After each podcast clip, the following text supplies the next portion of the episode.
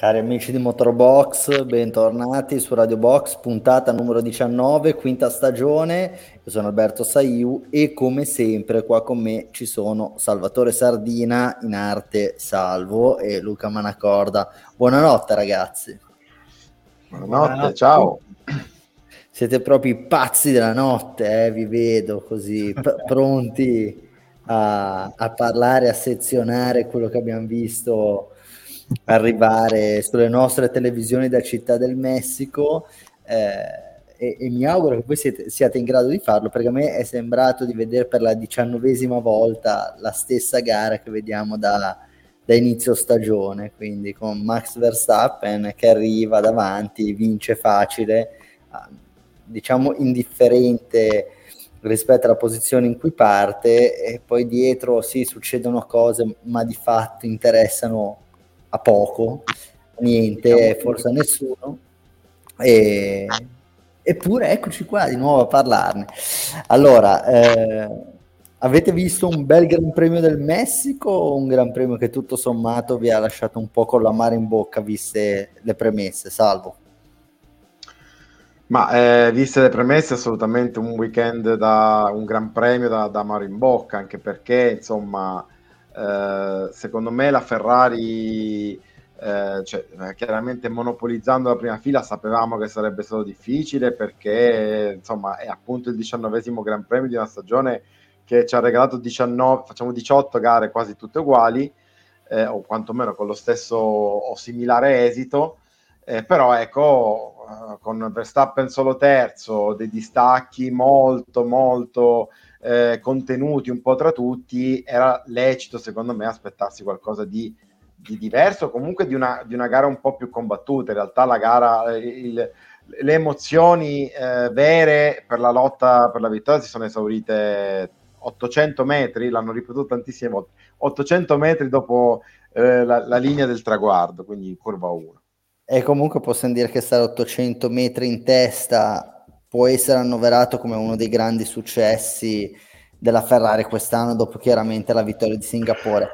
Salvo, non, aspetta, non sono d'accordo perché in realtà non ne ha fatti 800, ne avrà fatti 300, 350.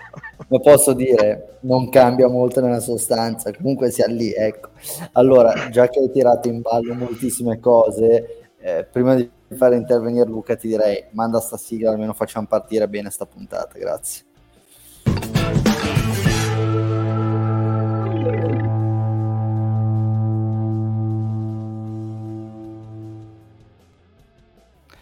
Ecco Luca, ti, ti, faccio subito intervenire, mi sa che oggi la scaletta è già andata a ramengo, come si suol dire, prima ancora che la puntata potesse iniziare, grazie a Salvo. Grazie Salvo. Ma, eh, mi, mi, hai chiesto, ma perdonami, mi hai chiesto, ti è piaciuto il Gran Premio? Eh, che cosa devo dire? Ho, ho, buttato lì un po' di cose, ma d'altronde è un formation lap. Nel formation lap si, eh, ma, ci vogliamo tutti fatto... bene, si buttano No? Sei come quello che va al cinema e ti chiedono com'era il film e gli spoiler in finale, ma no. Eh, ma, beh, bello. Però cioè, allora, io parto dal presupposto che chi ascolta o segue in diretta Radio Box sappia perfettamente come è finito il Gran Premio, quindi ecco, cioè, ricomponetevi, non fate le, educa- le educande del, del liceo. Margioio. Educande. Vabbè, ho capito. Allora, Luca, Vabbè, sì. Sì, fo- forse l'unico che si aspettava un esito diverso o che sperava che le cose potessero andare in maniera un po' così in spagnolo certa era Salvo Sardina perché ah, nella no, nostra chat, no, no, nella nostra chat potrei tirare fuori le prove ah, sì. eh, cioè, quando Verstappen non parte in pole c'è, c'è sempre la, la, classica domanda prima della gara quanto ci mette ad arrivare in testa e diciamo che c'era quasi un consenso unanime che, che, che, Max sarebbe stato in testa alla fine del primo giro, tranne salvo che inspiegabilmente da ieri continuava a dire no no ma questa la vince Leclerc, sicuro, tranquilli ragazzi, la vince. Charles. Quindi, Confermo, dire... non, non, nego, cioè io con tutti, chiunque mi ha chiesto prima della gara, io ho detto no no ma secondo me la vince Leclerc. Io avendo seguito un po' tutto il weekend, le prove libere eccetera, mi ero fatto eh, diciamo, per usare un linguaggio che si usa in Montalbano, no? mi ero fatto persuaso che ci fosse una, una Ferrari particolarmente eh, competitivo, comunque in grado di tenere dei, dei certi ritmi. Poi se certo, se in curva 1 eh, finisce come finisce, eh, allora è chiaro che, che, che, eh. viene a mancare la base del mio ragionamento. È stato un salvo un po' salviniano, per dire un po' questi, questi pronostici iettature, no? un po' la Salvini. E populisti. È populista e anche iettatore alla fine, quindi insomma... allora, ah, eh, direi che eh, sarebbe una perdita di tempo continuare a commentare la vittoria di Verstappen. Sono i più veloci, lui è stato il più bravo. A livello strategico avrebbero vinto con una sosta, con due soste, con o senza safety car. E alla fine ha vinto, eh, poco da dire. Quindi andiamo, andiamo su, su chi è arrivato secondo, in questo caso terzo, la Ferrari. Io trovo più un outlier, Luca, la prestazione di ieri in Q3 perché a differenza di Salvo io ho visto una Ferrari non particolarmente performante durante tutto il corso del weekend, salvo poi rimanere incredibilmente stupito dal risultato della qualifica, ma ora uscendo dal gioco che ci prendiamo in giro, eccetera, eccetera, ma io non ho mai creduto che la Ferrari potesse eh, essere veramente la seconda forza in pista e forse il risultato della qualifica, apro parentesi, la pessima qualifica di Norris di fatto gli ha consentito di mettere almeno una macchina sul podio. Non so che idea ti sei fatto tu Luca. No, beh, sicuramente il risultato della qualifica è stato sorprendente anche perché rispetto ad Austin non solo hanno monopolizzato la prima fila, ma hanno battuto Verstappen che stavolta non si è visto cancellare un tempo come era successo la settimana precedente. Eh, poi in gara è ovvio che lo sapevano anche loro che non potevano giocarsela veramente con Verstappen, eh, l'ha, detto anche, l'ha detto anche lo stesso Leclerc ieri. Eh, diciamo che per i, per i, sogni o comunque per illudere un po' i tifosi era fondamentale riuscire ad arrivare in curva 1 primi con due macchine davanti. È vero che la partenza del Messico per chi parte in prima fila è molto rischiosa perché c'è un lungo rettilineo e quindi la scia può portarti a venire attaccato, ma quando hai due macchine in teoria ti aspetti che si riesca a chiudere, non far passare il, il nemico numero uno che sicuramente era Verstappen, invece si sono fatti gabbare in maniera abbastanza deficitaria, diciamo, dei piloti di Maranello subito al via. E poi vabbè c'è stato l'incidente, ma vabbè quello è più colpa di Perez comunque è ancora andata bene in quel caso Leclerc.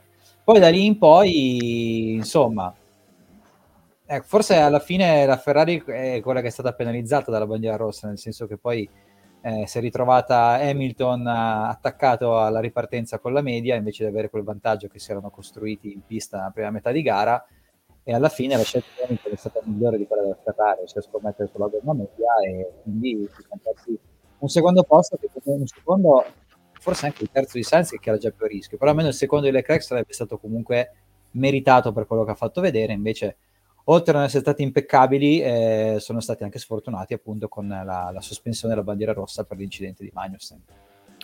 Ecco, arriviamo un po' poi a, alla domanda forse più importante che ci possiamo fare all'interno di questo Gran Premio, qua, analizzando questo Gran Premio, vale a dire secondo voi il fatto che Ferrari non abbia deciso di puntare con almeno uno dei due piloti su una strategia differente, quindi montando nella seconda parte di gara dopo la bandiera rossa, una gomma media Sainz o Leclerc, può essere un po' la chiave di volta che di fatto li ha penalizzati nei confronti di Mercedes o secondo voi quella comunque era, car- era sulla carta la scelta giusta e lo dimostra anche Verstappen e lo dimostrano anche altri piloti che bene hanno fatto o chiaramente la media sarebbe stata la scelta migliore perché i vari eh, Russell, Hamilton e Norris, tutti con gomma media, hanno guadagnato posizione rispetto alla, alla partenza.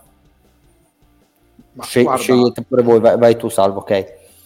Poi alla fine basta, eh, cioè è vero che Hamilton ha guadagnato, peraltro sul finale aveva um, cioè, ha, ha, assolutamente giocato, gestito quei 5 secondi, a un certo punto si è attesato sui 5 secondi di vantaggio su Leclerc e poi sul finale addirittura ha portato a 9.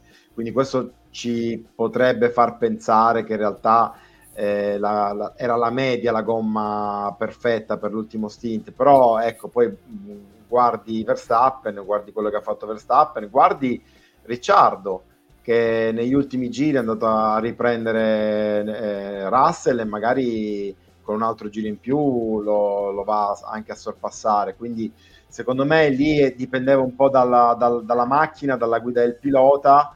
Eh, non sono così convinto che con la media eh, la Ferrari eh, sarebbe riuscita a restare davanti a Hamilton. Detto questo, anche perché peraltro la Ferrari ha meno, c'è una macchina che gestisce le gomme meno bene rispetto alla Mercedes e Leclerc, così come Sainz, è un pilota che gestisce le gomme meno bene rispetto a Hamilton, che da questo punto di vista penso di poter dire è un, uno diciamo, dei top assoluti della storia, almeno da quando ci sono le gomme di questo tipo. E, ehm, detto questo, però, per una questione di mera opportunità, visto anche e considerato che, che Leclerc aveva pure dei, delle perplessità sul partire con le medie, eh, con le hard, eh, ve l'ho detto via radio, ragazzi, ma attenzione perché partiamo con le hard, sarà un, bo- un po' un casino, curva 1.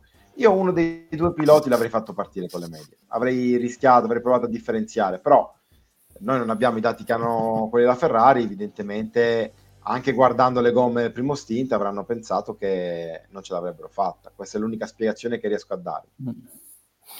Secondo me tutto sommato hanno fatto una scelta intelligente hanno finito terzo e quarto, ragazzi, cioè di fatto mi sembra che siamo assolutamente all'interno della dimensione Ferrari. Non, mi sembra che ci sia, tro- troppo, ci sia oggi troppo pessimismo rispetto a questo risultato qua. Sì, hanno sbagliato la partenza, potevano stare davanti 10 giri in più. Cosa sarebbe cambiato? Niente. Potevano fare secondo e quarto, forse ma nella seconda parte di gara Hamilton era così superiore a Leclerc che di fatto non, secondo me non è nemmeno un tema, io, io non vedo questa gara come un'occasione persa. Eh, ad Austin hanno sbagliato la strategia, avrebbero potuto fare più punti con Leclerc, avrebbero potuto avere un altro tipo di impatto all'interno di quella situazione. Oggi direi che al netto della bandiera rossa si è trattato tutto sommato di una gara abbastanza lineare in cui loro hanno fatto terzo e quarto di prestazione. Io da, davvero ho difficoltà nel trovare degli elementi o un momento della gara in cui uno dica ecco qua hanno sbagliato e hanno perso delle posizioni. Se Leclerc Però... fosse trovato primo dopo curva 1, alla fine sarebbe cambiato qualcosa rispetto alla gara che avrebbe potuto fare con Hamilton? Probabilmente no, perché il ritmo del Delta sarebbe rimasto lo stesso. E poi lì, vabbè, era una gara che si giocava sulle strategie. Poi si è giocata su una bandiera rossa, su una ripartenza, però le forze in pista erano queste, cioè Hamilton era chiaramente il secondo pilota migliore in pista, forse insieme a Norris, e, e secondo me alla Ferrari il terzo e quarto posto deve andare bene Dicevi Salvo, scusami? No, no, in valore assoluto il terzo e il quarto posto la Ferrari va assolutamente bene, perché poi appunto, come hai detto tu, era la terza macchina in pista la Ferrari, eh, cioè eh, banalmente, forse addirittura anche, ho anche il dubbio su, su, su, Norris, perché secondo me anche Norris, se andiamo a vedere i suoi tempi, forse la McLaren, quella di Norris, non quella di Piastri, era forse una macchina migliore rispetto alle due Ferrari, però al netto di questo, fa- al netto del fatto che tutto sommato il, non, non, ci si può lamentare di un terzo e un quarto posto, eh, il mio dubbio appunto è, ripeto, eh, sulla, sull'opportunità, cioè eh, vai a... Eh, hai un pilota che ha il dubbio se utilizzare la media in partenza, parte secondo, dal lato sporco, metti una media, magari ti passa Verstappen, poi come dici tu, eh, non cambiava nulla, cioè Verstappen dopo 3, 4, 5, 10 giri l'avrebbe, immagino, facilmente sorpassato. Però ecco, lo devi mettere in condizione di fare un sorpasso, poi per carità Verstappen non ne sbaglia uno, eccetera, però ecco, non si può mai sapere. Io penso che alla fine in una gara in un, di Formula 1 è sempre meglio essere davanti che non essere dietro eh, a parità di condizioni, no? Cioè, eh, qua eh, penso che possiamo essere d'accordo tutti su no, questo. Io cioè, chiedo, dietro, Luca non ricordo, ma io essere davanti o essere dietro in una gara di Formula 1? Ma io chiederei anche a Monsignor Lapalis se vuole dire un suo pensiero, perché credo che ripeterebbe quello di Salvo. Eh, così, eh, appunto, però, ecco, però Uh, cioè, uh...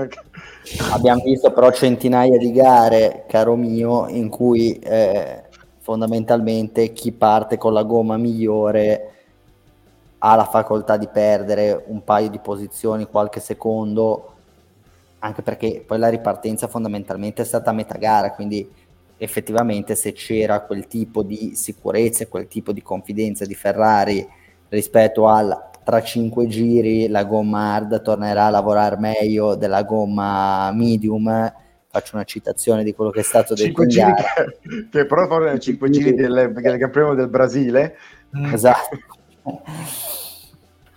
Eh, avevano anche più materiale a disposizione nostra chiaramente quindi possiamo anche dire che probabilmente con la gomma media avrebbero fatto ancora peggio di quanto non abbiamo fatto con le hard e non ogni gomma funziona nella stessa maniera su tutte le monoposto. È possibile, peraltro c'è anche da dire che se guardiamo Russell la scelta è stata assolutamente giusta perché eh, Russell attaccava Sainz, poi in effetti con Russell i cinque giri si sono verificati. A un certo punto Russell Sainz eh, lo stanno boicottando, eh. Giusto, giusto.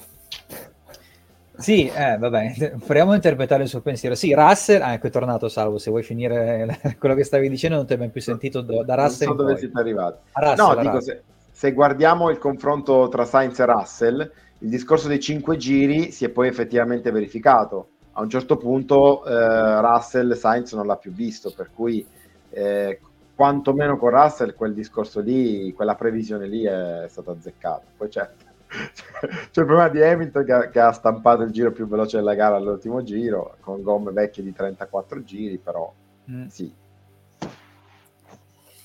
Muy bien allora Hamilton l'hai nominato sembra essere in un momento di forma sfavillante non tanto poi per i suoi risultati che eh, fondamentalmente sono sempre un po' difficili da interpretare anche rispetto a quello che sono l'andamento delle altre vetture però in questa fase, direi in tutto il corso dell'anno, ma specialmente in questa seconda parte dell'anno, eh, ad esclusione eh, della gara in cui ha provato a, ad assassinarlo, Hamilton è stato molto più, più, performante rispetto a Russell, salvo. Cioè, ah. no, che poi non era un tentativo vero di omicidio, era così una, una cosa, un avvertimento un, un scherzo. No, eh, lì eh, sì, sono d'accordo con te, Hamilton, ma in generale in tutta la stagione Hamilton. Che se vogliamo è un po' una sorpresa. Eh, vabbè, salvo però stasera.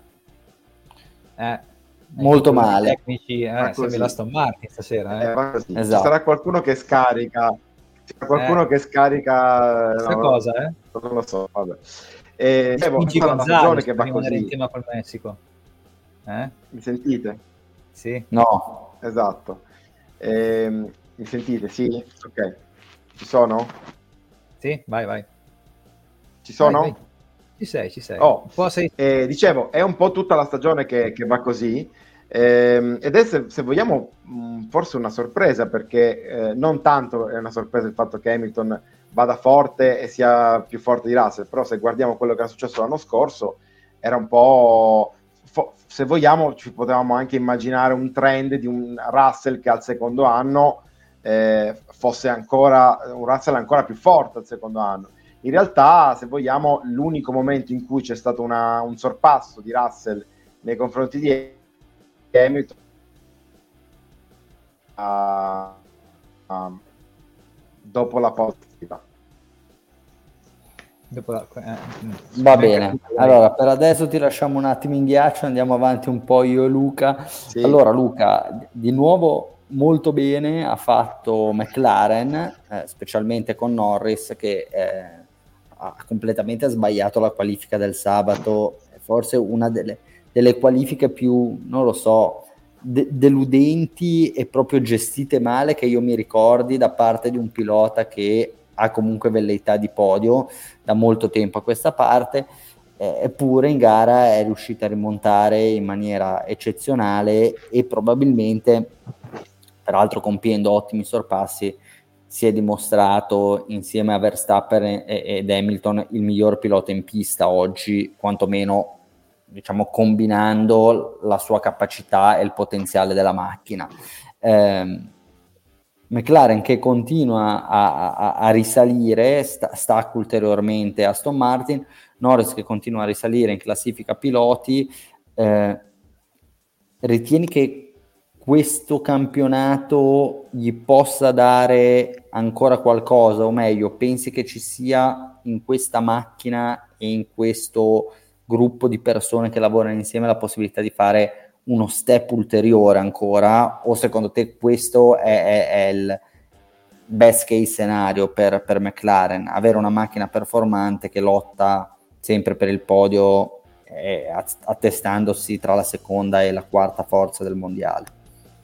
No, secondo me, data la situazione attuale di un Verstappen che corre un campionato a parte, mh, mm, questa è un po' la stagione della consacrazione di Norris in quel gruppo di piloti che eh, adesso sono costretti, loro malgrado, a lottare per il secondo posto. Eh, Norris sta dimostrando veloce, eh, bravo nei sorpassi, oggi veramente abbiamo visto delle manovre incredibili e eh, costante in queste prestazioni. Appunto, ha avuto questo passo falso questo weekend in qualifica, eppure la gara è iniziata male perché prime, nei, nei, primi giri il suo tentativo di recuperare non è andato a buon fine. Alla ripartenza con gomma media, invece di guadagnare posizioni, l'abbiamo visto scendere di nuovo al 14 15 forse addirittura in classifica. E lì sfido chiunque a scommettere eh, sul fatto di vederlo poi a fine gara finire in eh, quinta posizione in realtà lui pian piano ha cominciato a risalire il gruppo, eh, mostrando ancora una volta veramente tutto il suo talento. Eh. Per adesso la situazione è questa, non tanto per colpa sua della McLaren, ma perché il vantaggio della Red Bull di Verstappen sugli altri è, è enorme. Però oggi secondo me Norris ci ha dato un'altra dimostrazione del fatto che eh, io lo vedo tranquillamente lì con Leclerc e Hamilton. Quindi bravo Lando. Senza dubbio. Io posso dire che non sono molto d'accordo, spero che non se ne vada, se ne vada di nuovo la connessione, però eh, cioè, sono d'accordo sul, sulla valutazione in senso assoluto riguardo a, a Lando Norris, però è già la seconda volta in pochissimi Gran Premi, era già successo in Qatar, che nel momento buono si perde un po', pasticcia un po', parlo della qualifica, eh, l'altra volta con i track limit, eccetera. Eh, eh, stavolta diciamo con, eh, sì, con, diciamo, con, con, la Q1 totalmente cannata. Eh, cioè, secondo me, se devi essere, se vuoi eh, essere all'interno di quel gruppo lì, di quel gruppo di cui parlavi tu, Luca, eh, devi iniziare anche a essere un po' più eh, consistente. Cioè, secondo me, tra i piloti di vertice è uno di quelli che sta facendo commettendo più errorini, non proprio degli errori gravi, eh, palesi, però è un po' falloso. Eh, Beh, però ti dico, abbiamo parlato di Hamilton, Hamilton Qatar, disastro. Leclerc sbaglia due partenze di seguito dalla prima posizione, non è che sono proprio indenni dagli errori neanche loro. Eh. Sì, però, sì, sono d'accordo, però dico, Qatar hai sbagliato nel weekend in cui eh, Piastri uh, di, di, ha vinto la gara, poi per carità era la gara sprint, non quella, eh, quella importante, non quella lunga, non quella decisiva, però eh, quando Piastri ha vinto tu eri da tutt'altra parte, partivi da non so dove. E, ehm, questo weekend secondo me ha dimostrato di avere una macchina velocissima e probabilmente fosse partito davanti avrebbe lottato con Hamilton e forse immagino che forse avrebbe anche potuto batterlo. Eh, quindi ecco sono degli errori che iniziano a essere pesanti. Cioè finisce il momento in cui sei il ragazzino eh, che è, è, contento e fa i salti di gioia sul podio e rompe i, trofei degli altri eh, per, eh, perché appunto arrivi sul podio arriva il momento in cui ti carichi sulle spalle il progetto McLaren e diventi quello che ti fa fare il salto di qualità. Secondo me in questo momento Norris non ce lo sta avendo quel salto di qualità lì. Eh, tendo a distinguere, cioè, commette qualche errore, questo è chiaro, però se andiamo a vedere cosa ha fatto quest'anno McLaren, siamo oltre qualsiasi scenario di, di, di performance possibile. Cioè, hanno fatto un lavoro eccezionale e secondo me lui si è caricato per quello che gli competeva il team sulle spalle. Poi il compagno ha fatto la stessa cosa, però cioè, io no, non vedo un unico scenario in cui si possa criticare Norris per l'approccio. Poi ovvio, puoi sempre andare no. a trovare gli errori, le cose, eh, però... Eh, no, attenzione, mi sembra che tu sia troppo duro. Eh. Non sto criticando Norris per l'approccio, però dico che se vuoi entrare veramente in, quel, in quella cerchia ristrettissima, devi, inizi- devi, devi un attimino fare quel, quel salto lì che secondo me non hai ancora fatto. Questo dico. Va bene. Cioè, ma... Leclerc per... nelle 10 gare che ha avuto una macchina di, di, di livello ha sbagliato, sì, vabbè, ha sbagliato un paio di volte in maniera anche grave, una, però era lì che se la lottava per la vittoria con, con Verstappen. E questo no, ti dico, calma, ho l'impressione che Norris quando ha una macchina per stare lì, e ti ripeto, Qatar, anche questo weekend la McLaren era molto forte, mancava qualcosa. Però, cioè, non è, ripeto, una critica, eh, cioè non è che sto dicendo che è un, che è un pilota scarso, sto dicendo che però se vuoi essere a quel livello...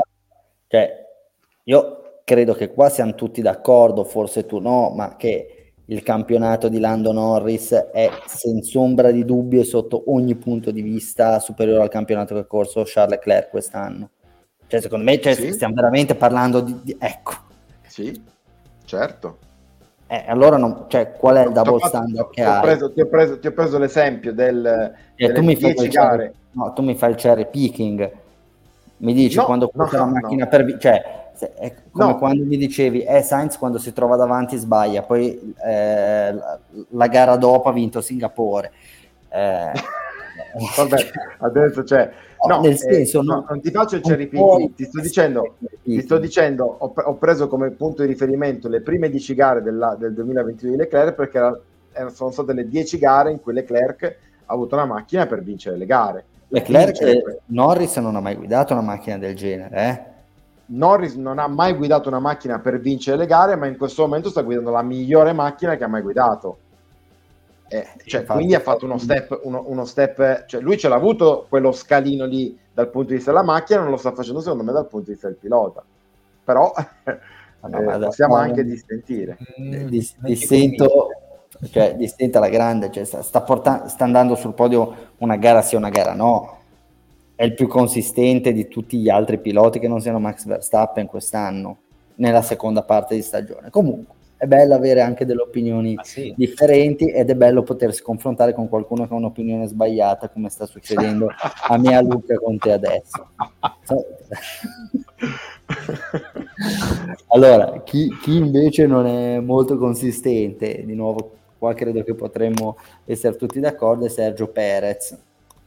Allora, eh, secondo me in maniera un po' così mh, ad arte erano usciti dei, dei rumor eh, rispetto al fatto che forse Sergio Perez si sarebbe potuto ritirare e avrebbe potuto annunciare la cosa in Messico. Si capiva lontano un chilometro che si trattava di fake news, non so come la cosa sia.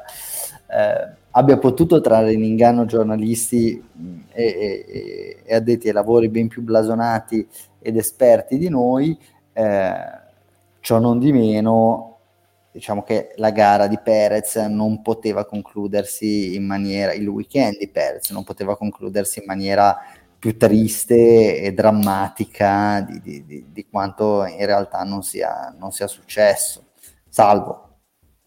Ed è un peccato perché aveva fatto una bella partenza al netto di tutto, eh? Cioè, eh. partiva quinto, era quasi secondo in curva 1, però c'è la differenza tra, tra Verstappen e Perez è quel quasi, è quasi bello grosso, devo dire, se effettivamente se stiamo a guardare le differenze tra Verstappen e Perez, eh, sì, ehm, peccato, perché comunque secondo me in questo weekend stava dando quantomeno l'impressione di essere un minimo più, un po' più in palla. Eh, sarà diciamo per l'atmosfera che, che, che, che, si respira per tutto il weekend di a Città del Messico, il fatto che lui lì è veramente una star al centro del mondo eh, però poi ha commesso un errore abbastanza grave, cioè è un errore che eh, penso che verrà comunque valutato, cioè non, da Helmut Marco, da Chris Horner, cioè lo considereranno non come un normalissimo incidente di gara, ma come un incidente che in un certo qual senso Perez si è andato a, a cercare chiudendo la traiettoria in quel modo lì. Si capisce la foga, si capisce tutto, eh, però ecco, eh, se poi andiamo a guardare i risultati, il risultato è che Perez si è ritirato il primo giro, non ha corso nulla e che in qualifica è stato battuto da, da Ricciardo sull'Alfa Tower.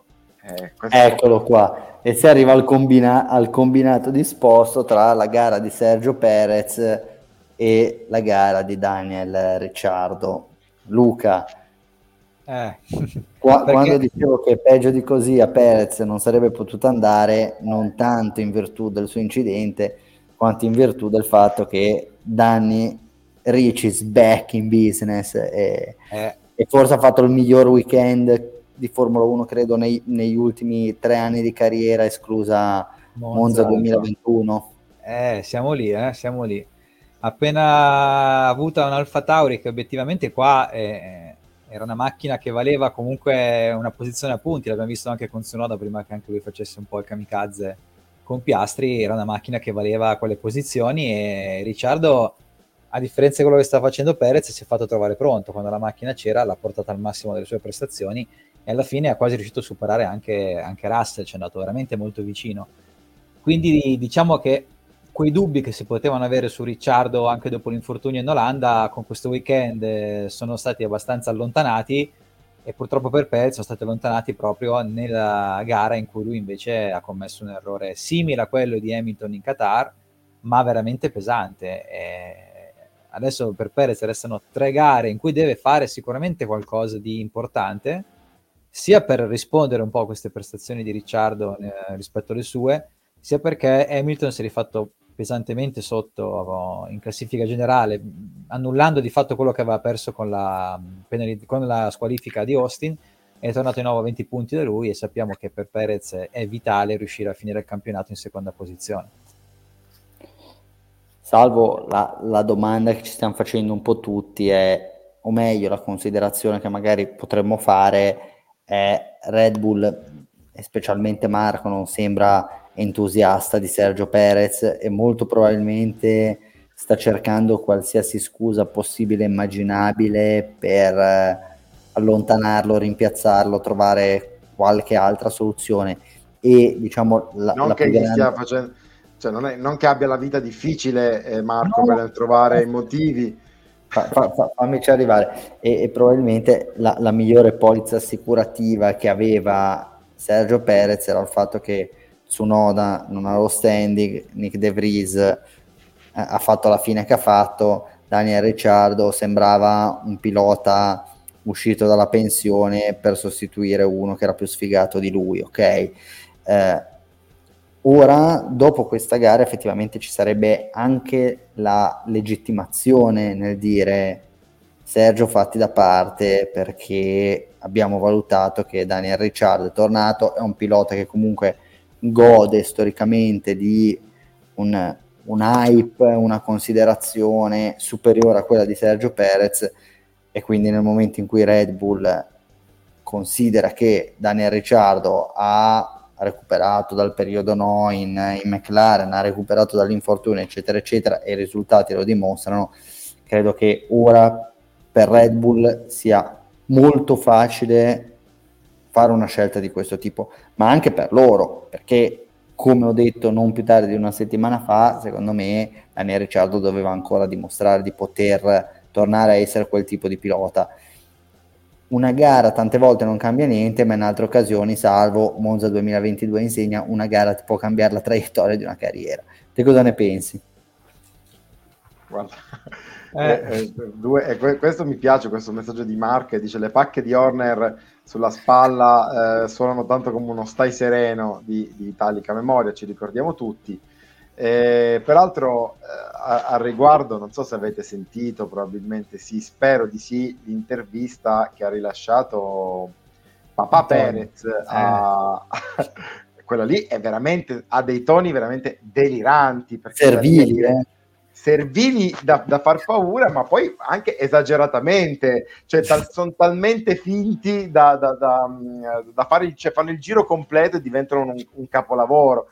Eh, sì, per il resto diciamo che tornando uh, alla, alla, questione, al netto di quello che dichiara Papa Perez, che Ecco, magari non tutti l'hanno sentito, quindi se lo vuoi riassumere brevemente. Hai, hai ragione, hai ragione, bravo, mi riporti alla, sulla retta via del, del, buon giornalismo. Lui ha detto sostanzialmente, ma no, ma eh, è normale che ci sia, diciamo, delle, de, della, una rivalità tra, tra Perez e tra, tra, tra Ceco e Verstappen, perché comunque eh, alla fine corrono lo stesso team e vince soltanto uno. Però eh, in realtà beh, Verstappen è il compagno migliore che, che, che Ceco potesse sper- sperare di avere, eh, ma soprattutto Helmut Marco è il miglior, eh, ge- quello che gestisce al meglio i team, meglio di, il rapporto è, è, è fantastico, ma veramente ne ha dette talmente tante che adesso eh, quasi, no, senza quasi, evidentemente mi sfuggono, però comunque è stata una, eh, una sviolinata esagerata eh, da parte di Perez senior. Eh, però ecco, diciamo che tornando al, alla questione Perez-Ricciardo, eh, è chiaro che questa gara qui dà delle risposte importantissime. Fino al Gran Premio scorso Ricciardo era appunto eh, uno che tornava, come hai detto tu, perché De Vries era, eh, no, non poteva più restare, l'ha richiamato, sembrava quasi un'operazione nostalgia eh, un, mettere lì uno che tutto sommato ride e comunque ti fa fare bella figura. Eh, però eh, eh dico tutto, in effetti abbiamo anche avuto dei weekend in cui abbiamo detto ma chissà Ricciardo mm, eh, sembra che possa tornare ma boh poi è stato molto sfortunato con l'infortunio sicuramente ha ancora da, da recuperare non, non, credo che Ricciardo sia al 100% in questo momento eh, l'unico dubbio che ho sull'eventuale cambio, che secondo me è un cambio che ci sta allo stato attuale, perché comunque fare peggio di Perez in questo momento è difficile, cioè, che, ma, ma, non perché Perez sia scarso, ma perché banalmente è fuori fase. Eh, dico, so, forse soltanto Stroll e pochi altri farebbero, eh, Sargent farebbero meno bene di quanto sta facendo Perez in questo momento, quindi il cambio lì ci sta eh, l'unico, l'unico, dubbio che ho, ma ce lo toglieremo sicuramente nei prossimi weekend, è relativo al, eh, alla tenuta diciamo, di Ricciardo. Eh, mi spiego, nel 2022, 22, 21, no, 21 eh, ha vinto a Monza una vittoria clamorosa, epica, è ritornato, Ricciardo è tornato, Ricciardo è tornato, in realtà non, non, c'era mai stato, ha fatto quel weekend lì in cui Ricciardo è tornato e poi di nuovo è, scomparso per un altro anno e mezzo. Eh, non credo che stiamo su quei livelli lì perché lui adesso si, si, sente un po' più considerato, si sente un po' più al centro del progetto quantomeno in Alfa Tauri, però ecco, mh, aspettiamo prima di dire che Ricciardo eh, è tornato su quei livelli. Eh, io credo di sì, però eh, benef- il beneficio del dubbio bisogna, bisogna tenerlo. Luca. Detto questo, non aspettavamo altro no, di avere un Ricciardo, cioè è, è l'unica gioia che, che, di, di questo campionato, l'unica gioia. Beh, tra l'altro possiamo anche dire che per un Ricciardo ritrovato abbiamo un Alonso sparito. Eh. Mamma mia, la, il crollo verticale della Aston Martin e dello stesso Alonso che sembra entrato in quella fase in cui non si trova più con la squadra e fa di tutto per farlo vedere, sta assumendo proporzioni preoccupanti. Eh. Adesso la Aston Martin ha perso già il quarto posto tra i costruttori e Richard, eh, Alonso è stato raggiunto da Sainz al quarto posto in quello dei piloti e c'ha Leclerc e Norris in arrivo quindi si sta cancellando tutto quello di buono che avevano fatto nei primi sei mesi, cinque mesi di campionato. Eh. Eh sì, perché di fatto sono passati da essere, cioè è incredibile, sono passati da essere la seconda barra terza forza del mondiale a essere l'ottava, cioè è, è, stato incredibile, non c'è stato, non ci sono state delle, forse un paio di gare in cui hanno fatto dei settimi, degli ottavi posti, ma di fatto non sono, cioè è stato un crollo così verticale ed effettivamente anche oggi ce lo domandavamo, ma è possibile che siano solo gli altri che hanno fatto dei passi in avanti? È, è, così grave la situazione che io mi sento di dire che anche loro potrebbero aver fatto dei passi indietro. però sarebbe una cosa più unica che rara. Luca? Uh, mi pare dopo Austin hanno dichiarato che mh, mm, hanno come avuto dei dati sbagliati nel, dal simulatore, quindi gli sviluppi che hanno fatto li hanno portati in una direzione sbagliata e direi che si è visto decisamente nelle ultime gare. Però io mi, mi faccio una domanda, cioè se eh, la direzione è quella sbagliata, è ok. Eh, cioè, non è che paradossalmente eh, in Brasile si riportano la macchina di, di Jeddah, ce l'avranno i pezzi che avevano a Jeddah, no? Eh, peggio di così non... Poi bisogna appunto valutare quant'è il miglioramento di un team nel corso di un anno, magari effettivamente c'è un miglioramento tale per cui riportare la macchina all'origine sarebbe comunque un disastro, forse è quello il motivo, però anche io ho l'impressione che non è che non sono cresciuti, sono proprio andati indietro. Eh sì, e fa male vedere Fernando così, però c'è da dire una cosa, anche un Fernando arrabbiato, polemico, furioso, dà, indolente. Esatto. Cioè, ecco, diciamo che oggi, va, che bene oggi sono toccati... Va bene in tutte le sue sfumature. Eh? Cioè. Sono toccati i livelli, di, di, quasi i livelli di un Fernando indolente eh, come negli ultimi tempi eh, in, in Alpine, quando ha, ha fatto quel Quel, quel, non, non, hanno mi pare mandato il team ready in onda, però lui ha fatto passare Stroll in una maniera così plateale da, cioè, tutti quanti ci siamo immaginati cosa, eh, cosa stesse provando in quel momento Fernando. Che sì, però, a parte gli scherzi, sicuramente lo preferivamo quando era non incazzato, ma lì in lotta per, per il podio. Quando era ecumenico, quando diceva era fantastico sorpasso. Esatto. dove è arrivato Stroll P13. Great job. Campione. Non aveva tempo di guardarlo sui monitor e complimentarsi per i sorpassi del suo compagno di squadra. Eh? Come cambia le cose in fretta in Formula 1. Praticamente eh, si sì. sono invertiti un po' i ruoli con la McLaren. La McLaren è una partita a quei livelli, con una macchina che era palesemente da migliorare e lo sapevano anche loro. E più o meno quando la McLaren ha, ha switchato a partire dall'Austria le prestazioni, nel frattempo la Aston Martin ha iniziato la sua discesa che boh, sarà finita? Non è ancora finita. Eh. Con oggi sono arrivati vicini al fondo. Eh. Ah sì, sì. Oggi secondo me erano la peggior macchina in pista. Non... Perché beh, vedendo la classifica, anche quelli che sono arrivati sotto, quindi, ma no, non è, posso che non è arrivato sotto nessuno, ma... Eh... Sì, Stroll era di Core Alfa, comunque quando è uscito si è toccato con Bottas, quindi erano sì. nel gruppo degli ultimi. Eh. Sì, sì, ultimo, quindi ma tutti gli altri team comunque nel corso del weekend qualcosa anche Alfa sabato è andata bene.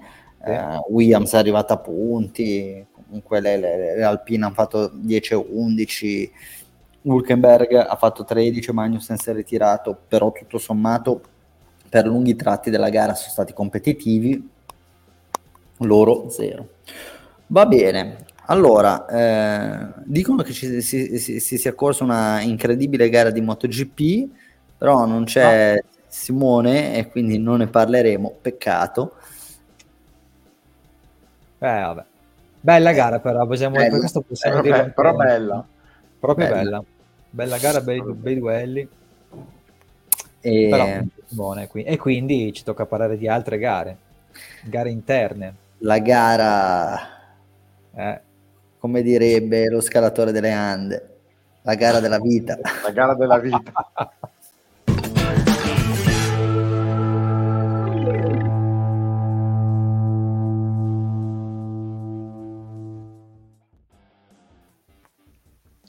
Visto come da rapace ho messo lì la sigletta approfittando di questo momento di, di impasse. Allora, eh, la gara della vita continua, da, bisogna fare una, una, premessa importante, noi siamo andati in onda l'ultima volta eh, prima delle squalifiche e comunque nonostante il risultato non fosse esattamente quello che Simone Valtieri si aspettava, era già comunque un buon risultato quello di, di Austin pre-squalifiche. Diciamo che le squalifiche di, di Hamilton e Leclerc hanno rimescolato eh, le carte lo hanno riportato sfortunatamente, ci mancherebbe altro, a meno 10 dal terzo posto.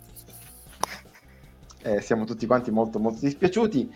Eh, come è andato il weekend del Messico? Allora è andato con eh, set, Valtieri che fa 7 punti, perché becca Verstappen e Hamilton, ma va detto Russell al terzo posto. 7 punti li faccio anche io, Verstappen, Hamilton, Norris, e invece voi due fate 6 punti. Abbiamo beccato tutti la vittoria di Verstappen e voi avete messo Hamilton al terzo posto, quindi beccate un punto anziché eh, due. Eh, dunque rimane tutto sostanzialmente lì, tutto eh, congelato. Va, eh, Alberto Saio conduce con 121, Luca Manacorda 112, Salvo Sardina 109. Stai attento perché la piazza d'onore è, è lì alla portata e Simone Valtieri 99, meno 10. È una cosa di cui chiaramente tutti quanti ci rammarichiamo tantissimo. Eh. Um, sì, abbiamo... Che... È il momento di fare prono... i pronostici, giusto? Eh. Io ho quello del Valtieri, che prima diciamo di morire eh, dicendomi non ce la faccio più perché sono stanco, eh, è le 5 del mattino, eh, la MotoGP, eccetera, eccetera, eh, mi ha mandato anche il suo, il suo pronostico. Dice Verstappen, questo è il pronostico per il Brasile, Verstappen, Hamilton, Norris. Eh, fantasioso comunque. Eh, fantasioso, fantasioso, ci prova lui, ci prova. Eh, io a questo punto non mi permetterei mai chiaramente di marcare Valtieri, ci oh. mancherebbe ah, altro, ah, ma assolutamente. Verstappen, Hamilton, Russell. Ah, vai col il campione uscente, diciamo.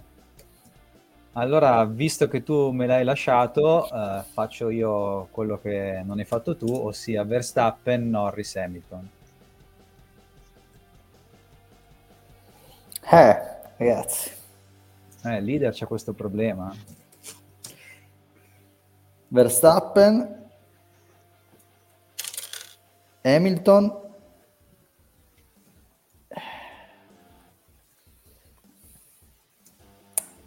Piastri.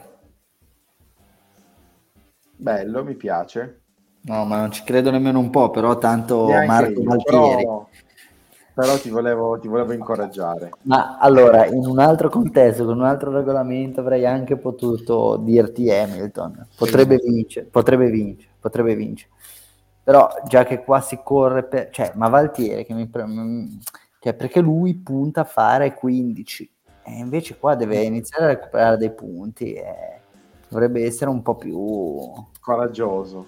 Coraggioso. Invece... Però è vero che se fai 15 rientri, eh torni sotto. 15 rientri. Sì, Però non, non fai mai. No, è vero, diciamo che se fai 15 comunque noi facciamo 10. Eh, perché eh. Verstappen ce l'abbiamo tutti, gli altri li mischiamo.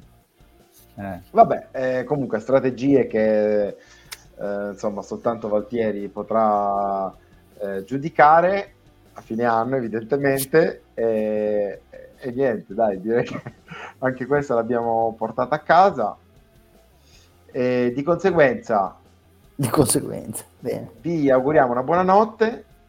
Giusto, ci risentiamo ci già tra sette no? giorni. Ci sentiamo domenica sera, un orario un po' più umano, perché corro così, ah. alle 7 di sera corrono, mi pare. alle 6 addirittura. Mi pare addirittura alle 18. ricordare alle 7, però anche meglio se alle 18. Quindi poi no.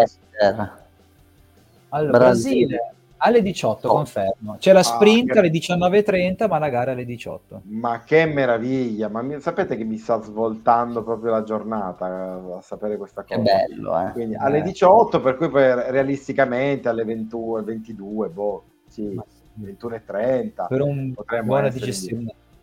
Sì. Esatto. Va bene. E allora, grazie per averci seguito e a domenica. Ciao. Ciao. Ciao.